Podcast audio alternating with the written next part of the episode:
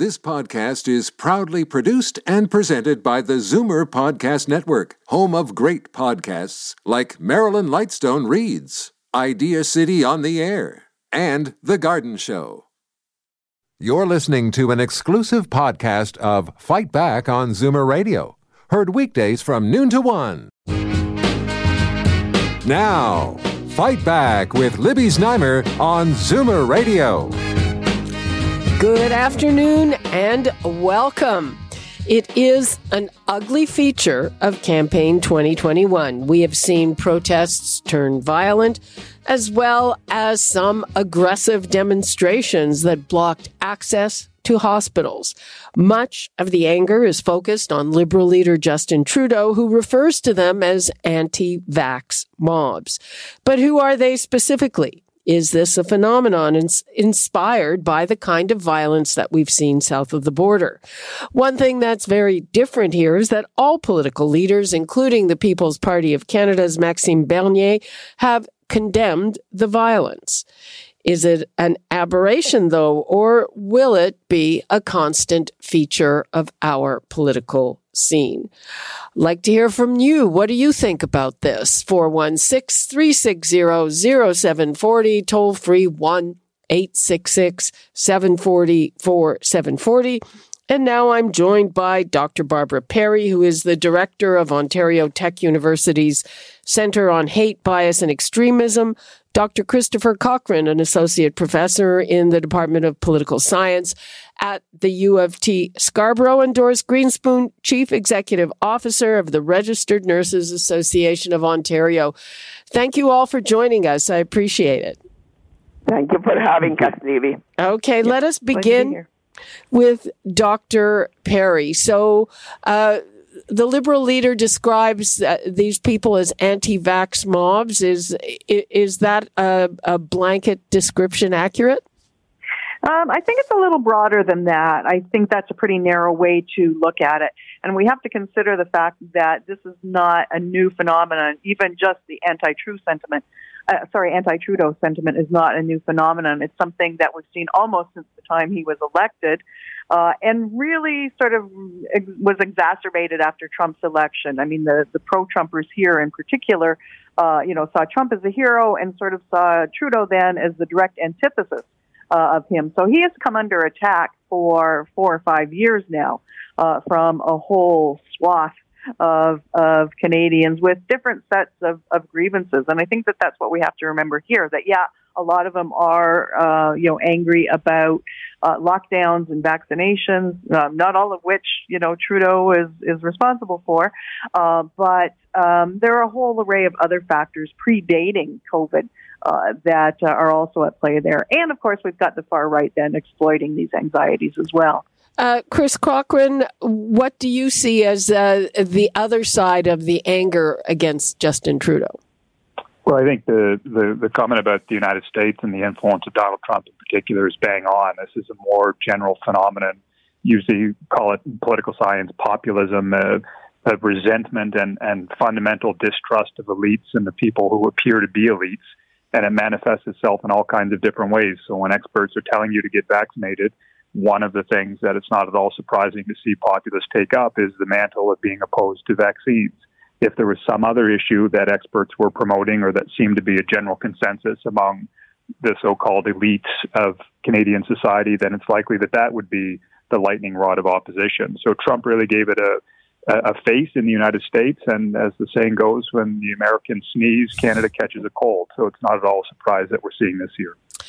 Doris Grinspun, uh, it must be terrible for frontline healthcare workers who are exhausted, uh, who are now taking care of largely unvaccinated people when it comes to COVID nineteen, and, and they come to work and they see this.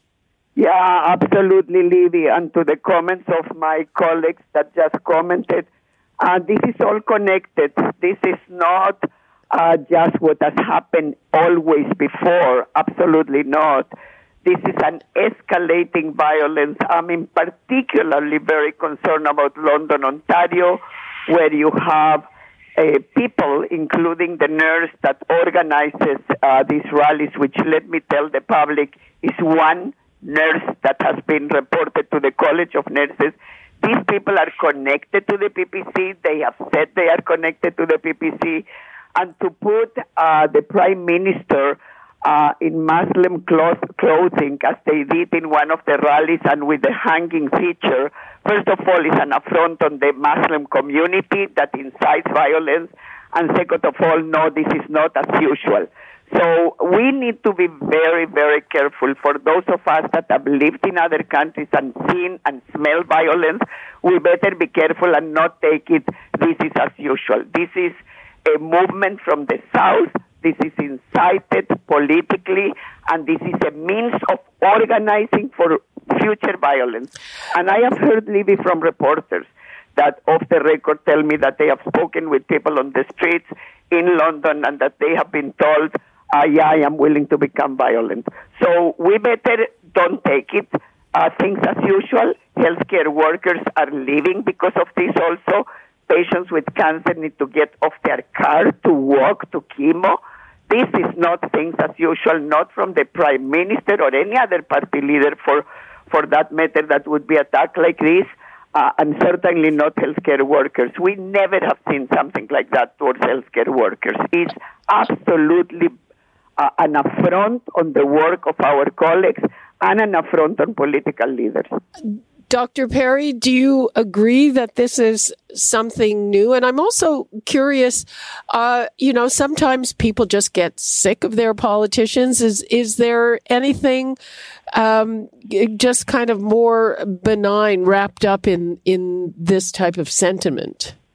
Well, I mean, we have seen these sorts of... Um, I won't know, I don't know if we want to call them attacks, but we have seen incidents on other campaign trails. You know, Chrétien, I think, had a pie thrown in his face at one point, that sort of thing. But it's the continuity of this, the fact that it is consistent, that there is, you know, like a, a swarm, it almost seems, of, uh, of protesters, if we can call them that, who are following Trudeau, that there is this ongoing organization uh, and sharing of the itinerary so that they know where he is, so they can follow him, and that they can, uh, you know, they can engage in this sort of hate speech and, and dangerous hate speech, not just, you know, offensive, but dangerous uh, hate speech. Um, so it is very different than what we've seen before. It's it's loosely orchestrated. I won't say highly organized, but loosely orchestrated. Uh, and uh, that is something that we've not seen, um, this sort of uh, collective um anger directed at an an, an individual. It's not at the Liberal Party. It's not anti just anti-status, just at the towards the government. Government, sorry. Uh, it is directed towards Trudeau personally. Uh, you know, the the ad hominem attacks on him, the feminization of Trudeau, the as as Doris referred to, the uh, you know the images of him uh, being hanged, those those sorts of pieces. Uh, you know, the fact that there is such a broad um, group engaged here, and the fact that it is so um, so diverse in its manifestations, I think, is definitely something new. Uh, Doctor Cochrane, um, again, uh, so what do you see as being sort of the key difference here, and and what about you know taking this to healthcare workers? That seems really beyond the pale. Yeah, I mean, there's no question there's an intensification, and whether it's anger, you know, surrounding the pandemic and and people just being generally angry about the way things are going in, in, in society and in their lives, being sort of reflected on a campaign trail, um, you know, which may be adding an element to this to this uh, to this confrontation. But there's no question that it's more sustained than we've seen.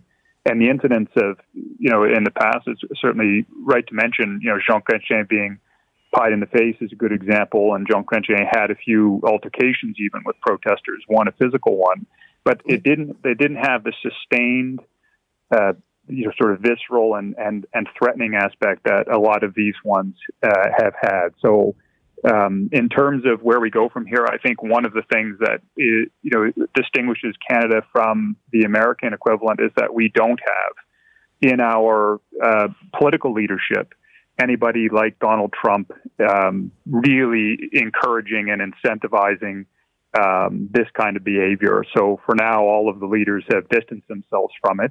And that's not going to solve the problem, but it is going to make it less worse than I think it would otherwise be. And what do you think of the fact that you, we haven't seen much of Donald Trump lately and Joe Biden is in power? Is is that going to minimize the impact of that? Yeah, I think it's like, I mean, it's not it's not Donald Trump himself who's personally responsible for this. I think he was riding and amplifying a tiger that he, frankly, wasn't able to control. But there's a whole, we could even call it a media ecosystem. There's a whole network of media organizations outside of what people would consider to be the mainstream that feed information. And, and that's where a lot of these protesters certainly are drawing their information. So they're not listening to the same sorts of sources that, that most other people are. And for that reason, it can be very difficult to reach them. And as long as that exists and continues, then we'll likely see this, this, um, this legacy reverberate and hopefully not be ampl- amplified, but potentially be amplified at some point down the line by by political leaders. Uh, Doris, it's it's interesting that, uh, you know, a lot of the people here, I know that they listen to the sources that Doctor Cochrane mentioned, you know, almost as if they're homegrown. And in the last very short while, like a week or two, I think five anti-vax right-wing radio hosts died of COVID. Yep. So what? Let me tell you what I have spoken with the Premier and what R N O is asking to get to solutions here. Number one, we need uh, uh, safe zones. We must immediately implement safe zones across not only our hospitals, any healthcare facility, and any educational facility. Just imagine if kids will see this, and I will call them mobs too, and I want to talk with you why I call them mobs. Uh, second, we want charges being pressed against any affront, violent, verbal, or otherwise, because nurses are being spit at, or patients. We want charges being laid. If we don't nip this in the bud, it will continue. I think that our colleagues are correct on saying this is not everybody. eighty percent of people go to these rallies because they are, quite frankly, exhausted of the pandemic. They lost their job. They are pissed off at everything, including the policies. They don't know even where the policies come from, but they're pissed off. Um, ten percent go because they are just uh, anti-vaxxers. And then the other ten percent or five, or even if it's two is enough, is actually people that are looking for opportunities to get these people organized against the establishment, which is the MAGA movement, uh, against whatever perceived taking their freedoms, et cetera, et cetera, et cetera. And that's the one nurse that we reported to the college. Uh, so this is not just uh, a very simple thing uh, because it can continue. It can continue. My hunch is it will go, it will escalate further until the elections. Then in Ontario, it will continue to escalate with the passport piece or the certificate. And then it will start to slow down. The sooner the Premier and the O P P move into clear safe zones and into clear directions. I'm talking with you as a nurse and as a sociologist. My I, PhD is in sociology. Okay, yeah, but l- l- let's sort of drill down on, on the impact on the federal election. And I want to give the numbers out again, people. Uh, what do you think about this? Are you disturbed to see this type of violence, a very aggressive behavior, even directed at healthcare workers, in this election campaign? We have a few minutes left in this segment. four one six, three six zero, zero seven four zero, toll free one eight six six, seven four zero, four seven four zero. And Doctor Perry, Doris was citing things that are uh, provincial responsibilities. Why would you say that all the anger is so focused uh, on Justin Trudeau? Uh, is it because perhaps he had too much exposure at the beginning of the pandemic? How do you see that? Well, I think that, again, it goes back to that longer legacy of anti-Trudeau sentiment. Uh, and, you know, I think that there are a lot of people who ultimately hold the prime minister responsible for any sort of national crisis uh, like that we're experiencing right now. So uh, in some respects, I guess it makes sense. But, you know, they, they tie that into, or or I should say, um, that especially the sort of those who have infiltrated from the far right and from other elements try to weave in other kinds of narratives as well. Um, that, you know, so, so for example, some of the conspiracy theories around, uh, you know, immigrants and, and, uh, and newcomers and travelers, people who've been traveling to, to visit family in other countries, it's them that's responsible and, and, uh, and indirectly then Trudeau, because he's responsible for our, uh, you know, immigration policies, those sorts of things. So they really can, you know, weave uh, a really, uh, I think, odd tapestry. Uh, excuse me, of these specific COVID concerns with other kinds of, of anxieties. Uh, and again, I, I think especially the financial piece of it, the economic piece of it, um, you know, if, if he's not directly responsible for, for managing COVID, he's at least responsible, or the federal government is responsible for, uh, you know, the economic recovery. And I think that, you know, there's there's dissatisfaction that there hasn't been greater movement uh, or greater dialogue around what that looks like. Uh, so I think, yeah, there are multiple pieces. There's not just, you know, one element here that is uh, that is at play. Let's take a couple of calls. Rita in Milton. Hi, Rita. Hi, how are you? Fine. Go ahead. You're on the air. Okay. Uh, the way to protest is not throwing stones at the prime minister. You do it at the voting station. Uh, good advice. That's what we all thought beforehand. Well, I don't know what's with people, but uh, that's not the way to do it. Thanks, Rita, for that. And uh, Jody in Toronto. Hello, Jody. Hi, Libby. Thank you for taking my call. You know, Trudeau was painting this whole thing like everybody at the protests are anti-vaxxers, the mob. There's a lot of people there that are not anti-vaxxers, just looking at the signs that they're carrying, and they have other grievances. And he's trying to paint this as a one thing. It's just the mob. It's the mob. People have other grievances against him. Uh, uh, uh, a ton of them. I could rhyme them off. So, but he's trying to spin it that way. It's just just this one group that don't care for him or whatever. I don't think anybody should be throwing stones. Of course not. But uh, there's a lot of people that are very, very angry with him over a lot of things, not just the, the anti-vaxxer people. Okay, thank you for that, Jody. Um, we are just about out of time on this segment. I'm going to give each of our panelists twenty seconds. Doctor Perry. Well, uh, hardly know where to go there. Uh, it, one of the questions I'm often asked is, you know, what? How do we stop this? And I think that we need to continue to demand that all party leaders, uh, you know, in the strongest terms, distance themselves and um, and just decry this kind of violence. And, and it's not enough, as like Bernier said, uh, to to condemn the violence. You've also got to condemn the violent speech, which he has not done. Okay. And uh, Chris Cochrane, twenty seconds.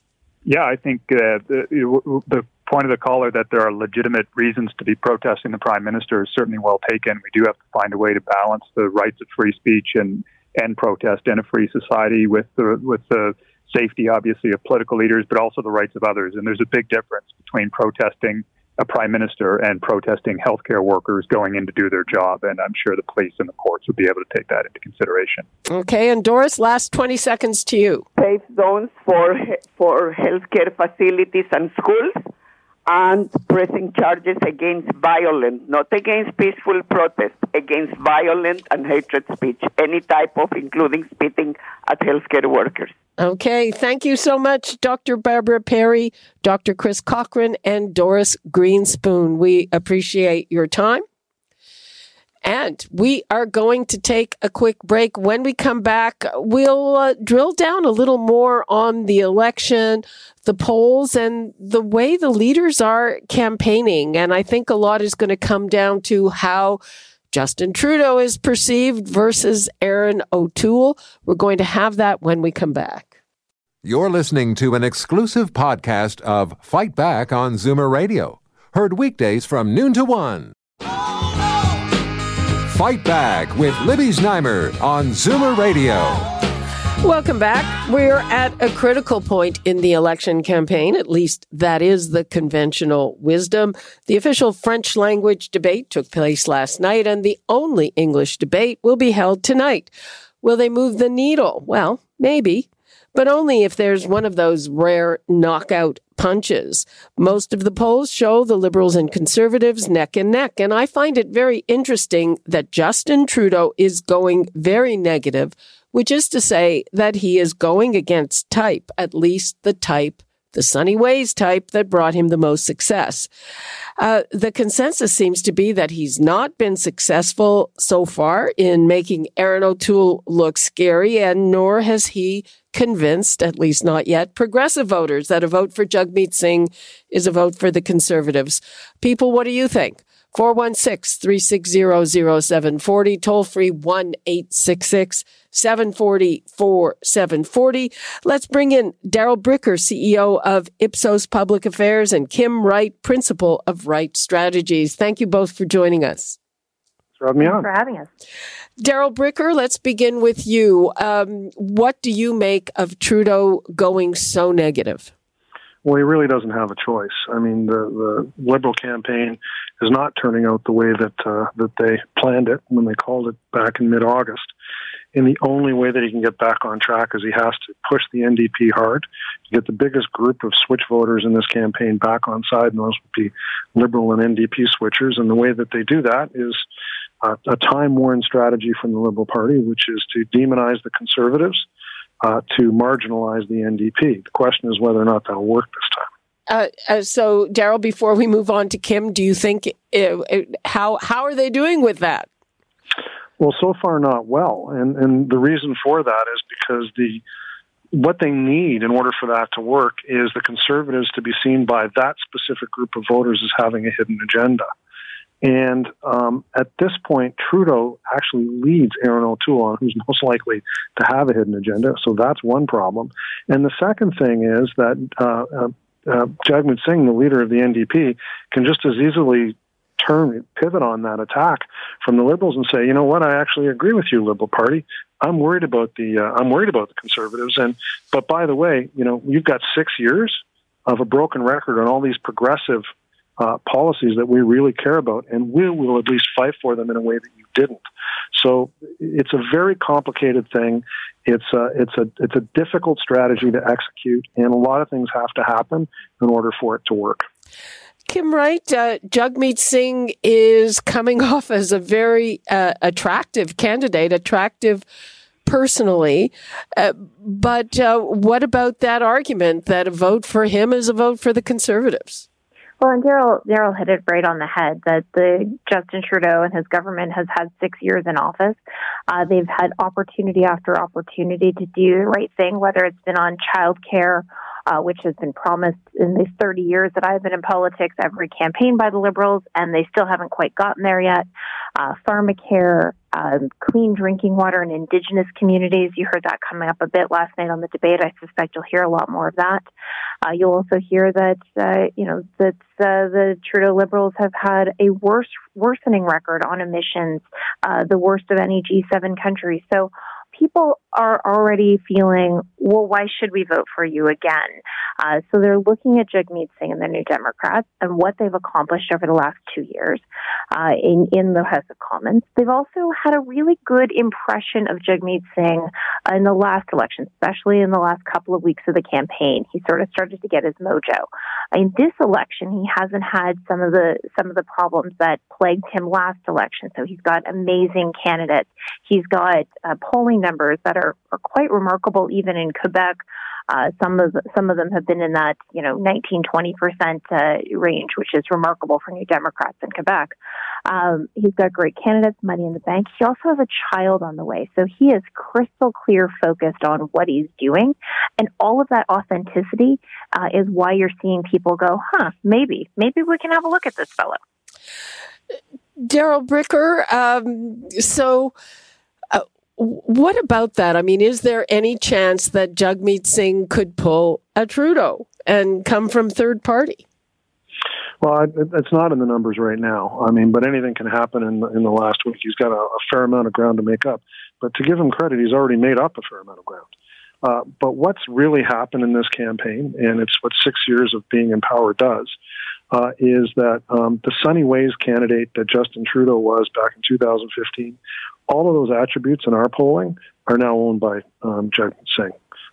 And all of the competence attributes are owned by, pretty much, by Erin O'Toole.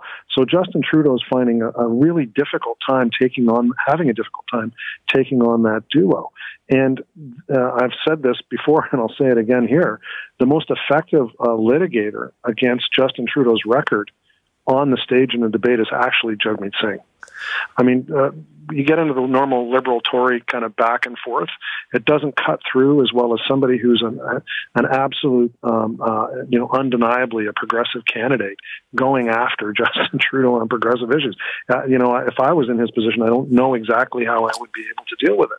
So in, in, in tonight's debate, uh, you might even see Erin O'Toole basically holding Jagmeet Singh's beer uh, for most of it, because he can do a better job of attacking uh, Justin Trudeau, as he did last night, than Erin O'Toole does. One of the things I found interesting is that the Liberals went into this and uh, mandatory vaccination uh, was the first thing out of the gate, and it, it's a wedge issue, and I thought that would actually be successful, and they do have an edge over the Tories on that, but where is that at at this point? Kim? So it's interesting because uh, Justin Trudeau likes to talk about how Erin O'Toole can't control his own candidates. And uh, the problem is that neither can Justin Trudeau. Not all of his candidates are double vaccinated. Uh, so he's had to admit that a couple of times. Justin Trudeau has a problem, and I'm sure this is coming through in Daryl's numbers, of core Liberal voters who are just not sure about this guy anymore.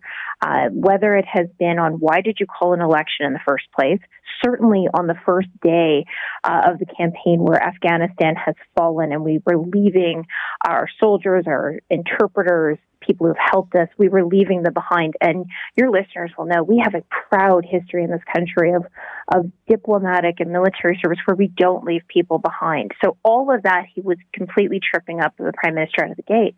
And then he's got this problem with Raj Saini, the uh, a, a candidate, an M P and candidate in, in Kitchener Centre, who, you know, now kind of isn't a candidate, but here's the dirty secret. He's still on the ballot as a Liberal, and you bet your bottom dollar that if it comes down to a majority or minority government, Justin Trudeau will welcome him back in with open arms if he's reelected. So all of this comes to a credibility gap problem for for Justin, uh, and, and that becomes more and more evident on the stage. The other problem, and we saw it at the end of the debate last night, is Justin has been very thin-skinned on the campaign trail. He's been snapping at reporters, and this isn't because necessarily because of the protesters. He doesn't like to be questioned. And you saw last night on the debate stage at the end, the thing that he was most animated about uh, was the, you know, the Bloc leader was questioning his Quebec uh, credibility.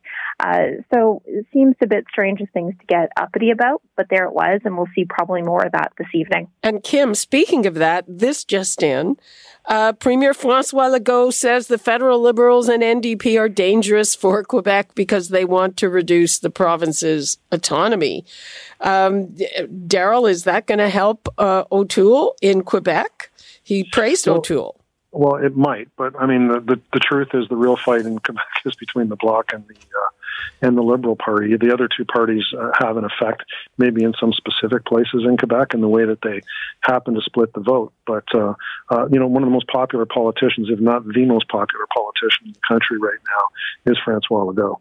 Um, so him saying anything in this campaign, which, by the way, premiers tend to be a little careful about that, although that's not always been the case. But him saying that may have some effect, but I don't know that it's going to lead to a lot of people stampeding, you know, in one direction or another in, in, the, in this election. Okay, I'm going to take a call from Sita in Mississauga. Hello, Sita. Hi, everyone. How are you? Fine. How are you? Go ahead. Good. Um, Mister Trudeau is not pulling me or changing my mind towards his party or who to vote for by saying a vote for Singh is a vote for the Conservative. But we have to be concerned about it because we're dividing our vote between those Mister Trudeau and Singh, which could give Conservative a win if we don't want Conservative to win. So what are we to do?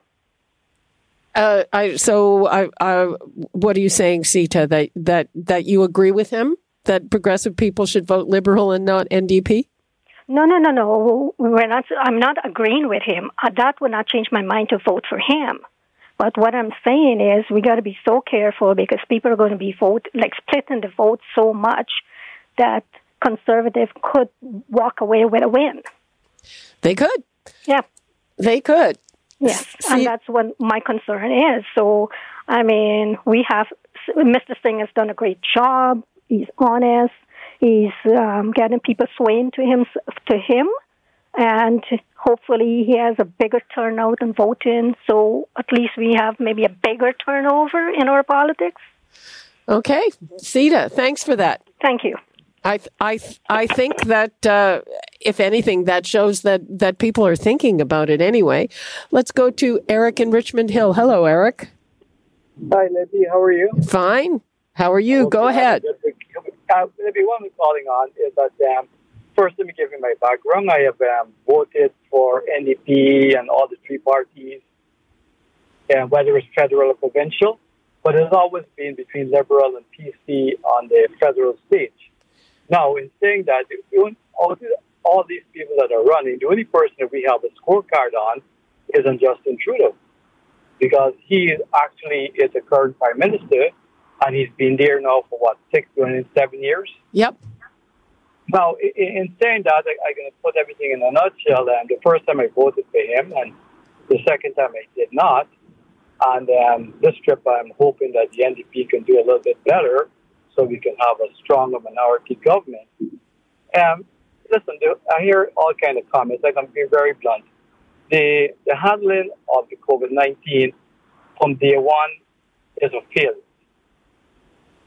We were late through the gates and shutting down and ordering vaccines, whatever. Our recovery plan has been successful. On my scorecard for Justin Trudeau, I rate him a D minus. Okay. Just on the basic that. Okay, thank you for that, Eric. D minus. Um, I don't think that adds up to a, a check mark at uh, the ballot box. Daryl, um, so are are these kind of tactical questions still in play then? Oh, I actually think that the uh, the first caller, that position, is very much the dilemma of a Liberal N D P switcher right now. And uh, they, they could, could be thinking tact- tactically, maybe, but I actually think it's a genuine concern uh, that they really are on the horns of a dilemma. And over the space of the next week, they're going to work that out. Or they're not going to vote, which is the same as pretty much working it out. Uh, but um, uh, the one thing I will say in the second caller, that is not the general perception of the Canadian population. One of the real problems that Justin Trudeau has in this election campaign, which is when you look at what people think about how his government performed during the pandemic, the grades are much better than a D minus. They're actually pretty favorable. And normally what you see is a correlation between how a government performs and how people are going to vote. This time around, they become completely detached. So the public is able to say, you know, you did a good job on the uh, managing the pandemic, but they're so upset with the fact that we're in this campaign and the reason for which it was called that it's now completely focused on the Liberal Party and the Prime Minister and whether or not you think they should be rewarded uh, with another government because of them pushing us into this election campaign. And it's incredible how much the uh, the, the way and how and why this election was called has completely blotted out the sun for everything else that's come up in this election campaign. That That's uh, so interesting because, you know, one of the truisms always is people forget about that.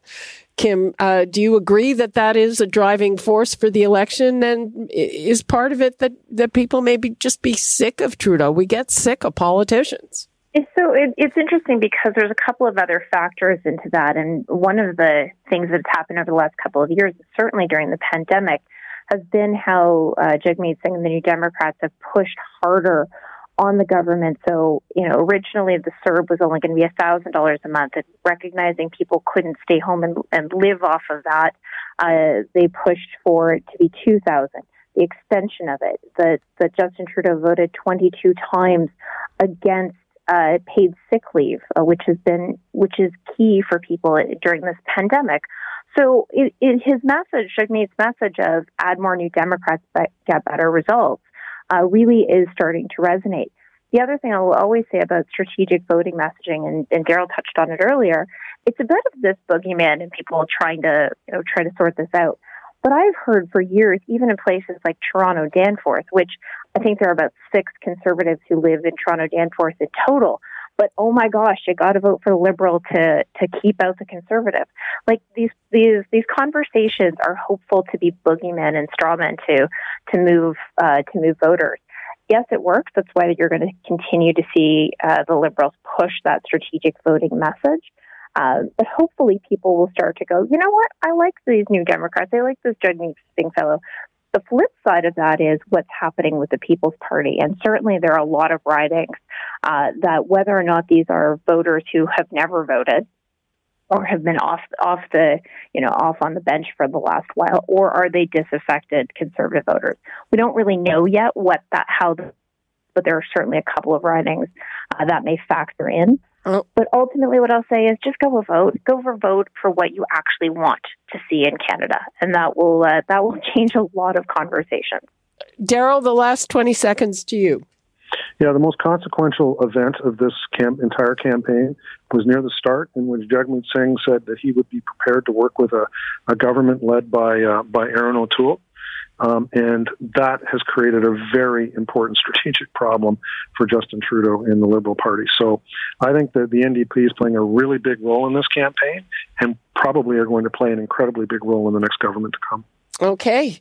Boy, very interesting talk. And we have uh, an interesting uh, little over a week to go. Thank you so much, Daryl Bricker and Kim Wright. Thank you. Thank you. Bye-bye. We're going to take another break. And when we come back, boy, there has been an explosion of people requesting medical exemptions to getting a vaccine. And uh, family docs have been seeing that. So uh, what is that all about? And what actually constitutes a legitimate medical exemption? Because there aren't many. We're going to have that when we come back. You're listening to an exclusive podcast of Fight Back on Zoomer Radio. Heard weekdays from noon to one. Fight Back with Libby Znaimer on Zoomer Radio. Welcome back. With the advent of vaccine passports, many doctors are being deluged with requests for medical exemptions to vaccination for their patients. This after the C E O of the College of Physicians and Surgeons of Ontario told Ontario doctors to be judicious when it comes to giving out those exemptions. Acceptable reasons are apparently very rare, such as an allergist, immunologist confirmed serious allergy or anaphylactic anaphylactic reaction. So But a lot of people are convinced that they qualify. Numbers to call, four one six, three six zero, zero seven four zero, toll free one eight six six, seven four zero, four seven four zero. And now I'd like to bring in family physicians, Doctor Alisa Naiman uh, with the Medical Station Clinic in Toronto, and Doctor Jason Profetto with Profetto Saviteri Family Medicine in Hamilton. Thank you both for joining us. Thank you. Thank you. So, Doctor Naiman, uh, you are getting a lot of these requests, right? Uh, unfortunately, we've, I've received a lot of requests, and it's been an extremely challenging conversation to have with patients. They're very upset when they feel that they should, we should, I should be providing them with a medical exemption. And as you mentioned, there's very few criteria. And then they'll tell me that their friend's doctor gave them a note and I'm their doctor and I need to be there to help them. And it's honestly put me in a very, very difficult situation. And the last three weeks have probably been the hardest three weeks of my career dealing with people who are very agitated and wanting a, a vaccine exemption. Uh, I heard that from other people too, and I can just imagine how difficult uh, it is. Doctor Profetto, have you been having the same experience? Yeah, actually what Doctor Naiman refers to is very similar to the experience I've been having in my office. And I agree. I, I feel like uh, the doctor and I have probably been working side by side, but just geographically distanced, with requests in the last, say, few weeks since the vaccine passports have been mentioned. The, the number of requests per day or per week have gone up dramatically and actually have re- increased the, the work burden significantly. Like, give me a number, please. I, I would say in my office, and I spoke about this on, on, on another show, is like I'm probably in the dozens per day or upwards of a couple hundred per week, out, wow. at least in the last week or thereabouts. So, Doctor Naiman, what are the kinds of things that people say qualifies them? So people, it's, it's actually quite interesting. People will give me many reasons. I have one patient who's pregnant who feels like she should have an exemption. Um, I have people who feel like they have allergies, they have a seizure, um, they just don't want the vaccine, they don't believe in the science, they feel like why are they being forced to have the vaccine, and that it's causing them distress, and that I should be providing them with a with an exemption. Uh, Doctor Profetto, what are the reasons you hear from your patients? I, I think very, very similar to Doctor Naiman. I think, and in particular, a lot of things that otherwise in the past we probably would have provided some exemption for. So, for for example, certain types of autoimmune diseases, there's always a lot of controversy around pregnancy and different types of medical issues that are chronic in nature and, and require monitoring or medication that make people in particular nervous to get any vaccination. I think those are the ones that have been most challenging. Uh, it's it's interesting with pregnancy. I heard the opposite, that that people who are pregnant can get a very serious case and that they should particularly get vaccinated. That's correct. That's one hundred percent uh, the reason. And when, when I tell the patient, um, actually, it's actually recommended that you get the vaccine. By being pregnant, it puts you at increased risk of having a complication. You know, I go through the stories of how people have to... to um, delivered in the I C U, and people just, the people who haven't got the vaccine now, there's there's a small a group of people who I think will be shifted because of the passport, and then there's this hardcore group of people who just don't believe in it, and they're really upset about being feeling that they're being forced to do something that they don't want to do. Yeah, um, I agree. I mean, I think the people, the, the number of people who are certainly against this vaccine is, is being underestimated. And, and it's interesting, Doctor Profetto, I had a, I had a feeling this would happen because a couple of weeks ago on our Free for All Friday show, one person called in saying uh, they needed a medical exemption. I forget what she said the reason was. And then the lines filled up with people who said, oh, I have a medical reason. And I'm thinking, I don't think there are very many accepted medical reasons. Yeah, so I, I think that's the key, right? So in, if you look at the, the strict scientific data, there's there's actually very, very few, if any, true medical exemptions to the vaccine. The difficult part is when you operationalize that, it depends on the adjudication process. And this is this is something that I've struggled with over the last couple of weeks, and I've tried to get clarification. And I'm actually very happy with the statement that the C P S O put out because it was it was rather clarifying and supportive of family doctors in our situation. So if someone wants a medical exemption letter, it really depends on where they're trying to get it approved and what what what the process for them would be. And if that is left to the individual doctor, the business, and the patient, it's going to be very unclear. It's going to be very un- it's going to be very vague, and oftentimes difficult to enforce from a purely scientific basis when people are very, very concerned for whatever reason to get the vaccine. Uh, yeah. So, so Doctor Naiman, can you clarify? First of all, have you given out any medical exemptions? No, I'm proud to say that I've held um, and haven't listened to people complain. I've listened to people yell at me. I'm, I'm sure I will lose patience over it. But at some point, I made the decision early in the pandemic that people weren't going to be getting prescriptions for hydroxychloroquine. People now harass me on an almost daily basis for prescriptions for ivermectin. Oh, my God. People wanted mask exemptions. People wanted to get vaccines early when they didn't qualify. And this is just another thing along the process. And I just explained to them that I have to follow the rule that, yes, I have an obligation to work with you as the patient, but I also have a societal obligation. And if I give you an exemption so that you can get into a gym and you happen to have COVID, then I, on some part, is responsible if you are, if you're test positive for COVID and start an outbreak. And people just aren't happy. It's, it's, I can get off the phone with patients, and, and it's just the extent of how upset people are about this. I've never seen it before. I have patients who are threatening to leave, who will either move to Alberta or to Costa Rica They've lost friends. They've lost family over this. And the what the vaccine has done and how it's affected their life, it's just they've sort of reached the boiling point with this requirement to be vaccinated in order to go into certain places. Wow. Uh, Doctor Profetto, is it is it that extreme in your practice? And, and I'm also wondering if there's any parallel. I know, um, you know, as employers, we've, we we see some pretty dubious medical notes. Um, is, so is there any parallel with that kind of thing? Yes. I, so I, I would say it's been very a very similar experience for me in that people are very upset. And for a lot of people politically, this, this is a very strong stance that they're taking. That's why I think having the C P S O backup for physicians generally across the province has actually been very, very helpful. Um, the, the, the, the comparison to medical notes, I think, is a very good one. So many times, depending on the scenario and sometimes the ambiguity in the situation and how to sort of give advice, doctors would very easily give medical notes that probably aren't necessarily substantiated for medical reasons.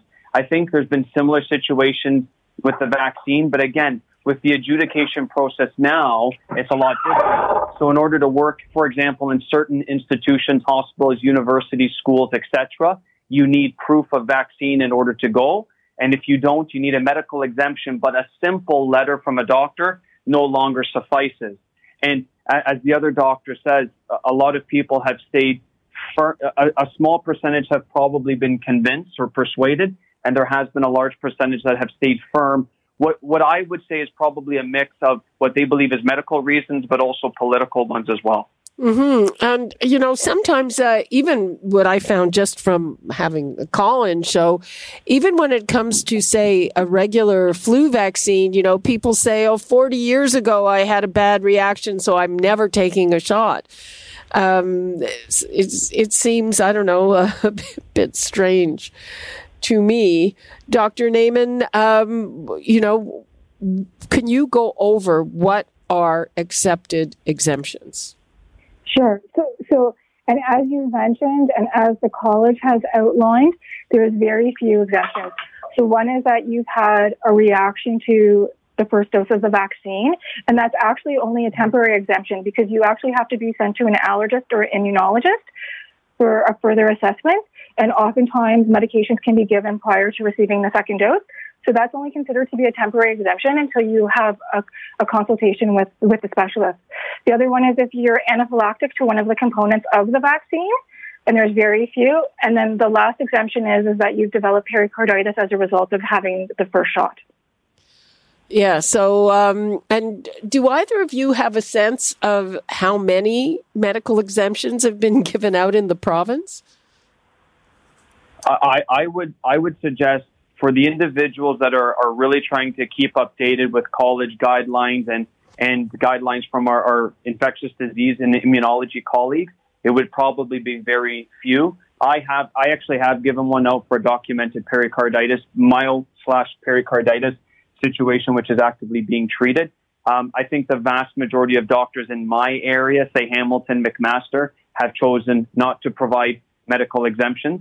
And the, the only other thing I would say, though, is I, I also am a little bit more sympathetic to people who are not necessarily strongly political, but just genuinely very worried, especially when they have a medical issue or something that I personally have not experienced. So I understand that people have different experiences and different views.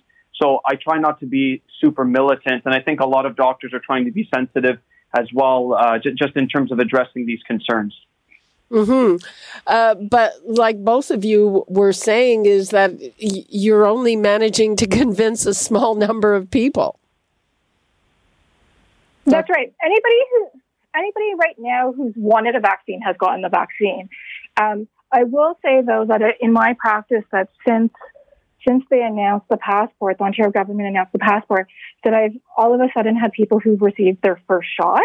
So I think it swayed a small bunch of people. But, uh, you know, yesterday, Toronto Public Health said that three hundred thousand more people need to get the vaccine in Toronto to get to ninety percent. I would be surprised to get to, if we're able to get three hundred thousand more people to get their first doses. Mm-hmm. I think people who are left now are people who do not want the vaccine. And uh, Doctor Profetto, same thing. Did you see a little bit of a spike in people who are getting their first shot? Yeah, I, I, I was actually speaking to my colleague in my office yesterday about this. We, we've definitely seen an uptick in the amount of vaccines that are going out. And and uh, as, as the other doctor said, the the, um, the first doses for a bunch of people that were sort of on the fence have actually gone through. I agree, though. I don't know. I, I think I think there's a significant chunk of that population, whatever it is, like in the hundreds of thousands or whatever, but that, that are probably not going to convert with the current messaging that's going out. And I think that's a very important next step in operationalizing this public health plan.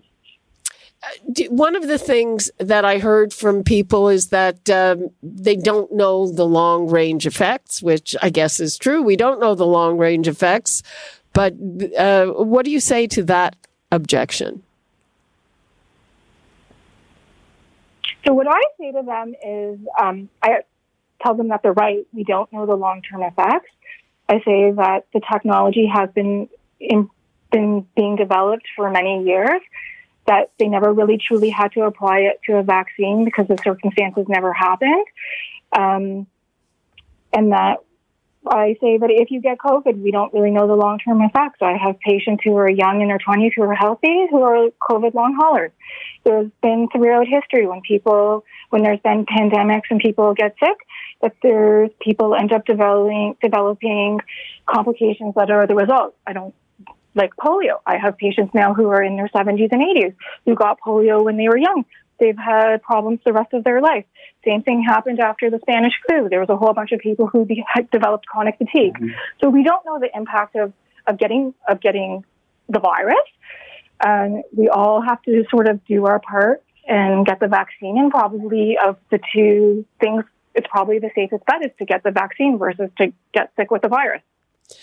Doctor Profetto, I'm going to give you the last word. So um, are you anticipating more of the same, uh, more deluge of requests?